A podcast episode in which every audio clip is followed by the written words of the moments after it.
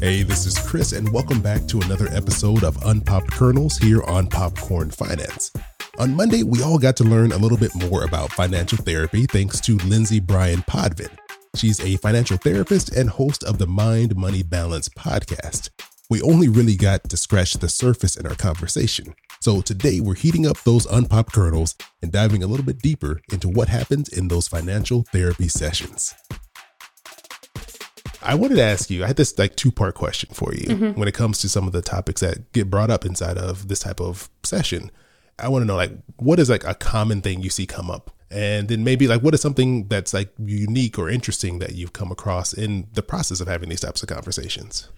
I think one of the most common sentiments that I hear in my practice is this sense of feeling behind and mm. this question that sounds like, how does everybody else do this? Why am I the only person who ah, doesn't get it? Yes. And because we keep money so secretive, so silent, a lot of us have this idea that we're somehow the only person that wasn't present on the day of financial literacy education in school. Like a lot of people are just thinking that everybody else knows more than them when in reality yeah. most people are having a hard time or they're treading water they're trying to figure it out as they go so normalizing that most people don't know what's going on and helping people to get comfortable learning is a really common refrain that I hear and that I work on in my practice. Oh yeah, oh, and I wanted to add on there too.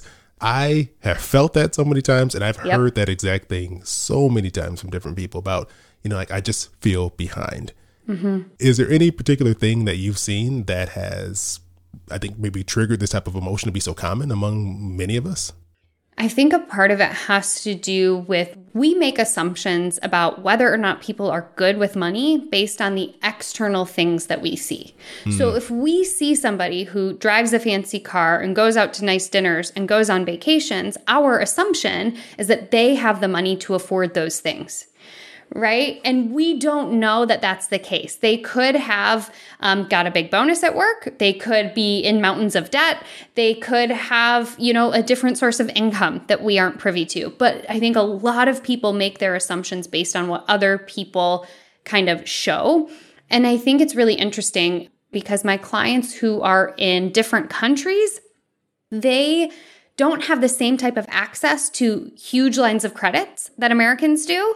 And so if they come here, they're like, wow, everyone can afford everything, but a line of credit let's say in Europe, I'm just generalizing, um, is more like $5,000. Where here, you can get 20, 30, 40, $50,000 yeah. in a line of credit. And when it comes to student loans, the same thing. Like a big student loan in the UK is like $10,000, whereas here, a big student loan is several hundred thousand dollars. So we also just are in a really weird place in our in our system where everybody looks like they can afford all of these things when in reality, so many people are just so far behind, struggling to make it look like they are doing as well as their peers. You know, that makes complete sense as to why we feel that way because yeah, it's so easy to borrow money. Like at any point so in time, easy. especially you're seeing all the buy now pay later services, it makes yes. it super easy to borrow yes. money.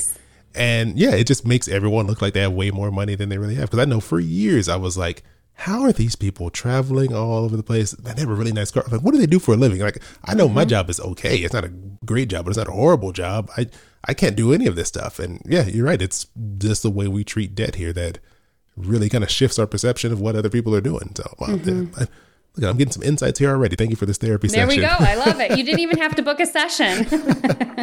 and sorry, I interrupted you earlier. You're going to tell me answer uh, part two of that question, which is maybe something unique or interesting that you've come across in these types of conversations?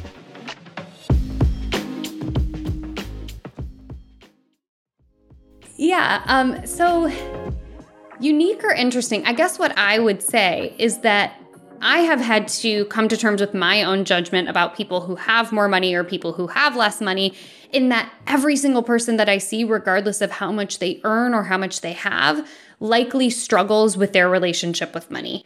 And we, again, thinking of the message that our culture sends us is if you earn more, you will just be happier. Like it's a mm, fact. Yeah. And yes, that is true up to a point, you know, when we have our basic needs met and then a little cushion left over. It is true that most of us feel better. I think that makes perfect sense to most people yeah. listening.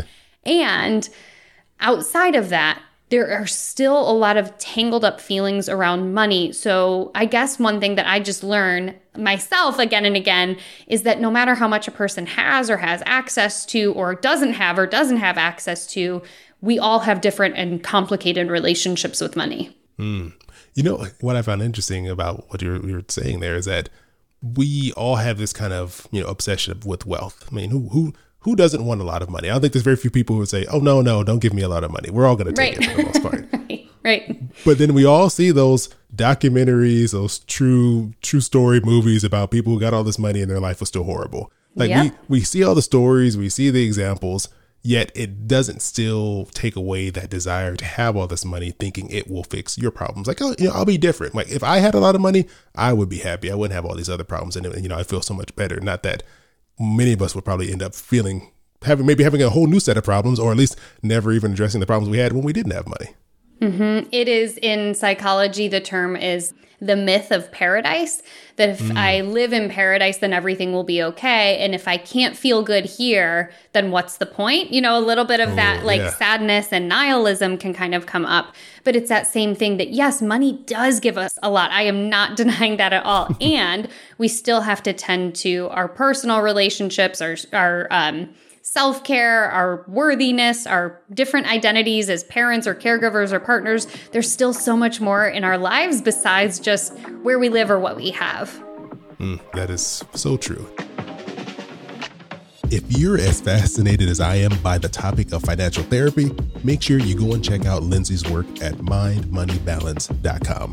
And, you know, just you have to remember that, go check out the show notes. There's links to all the great stuff that Lindsay is doing. As always, I appreciate you joining me here for yet another bag of popcorn. I hope you have an amazing rest of your week, and I'll talk to you soon.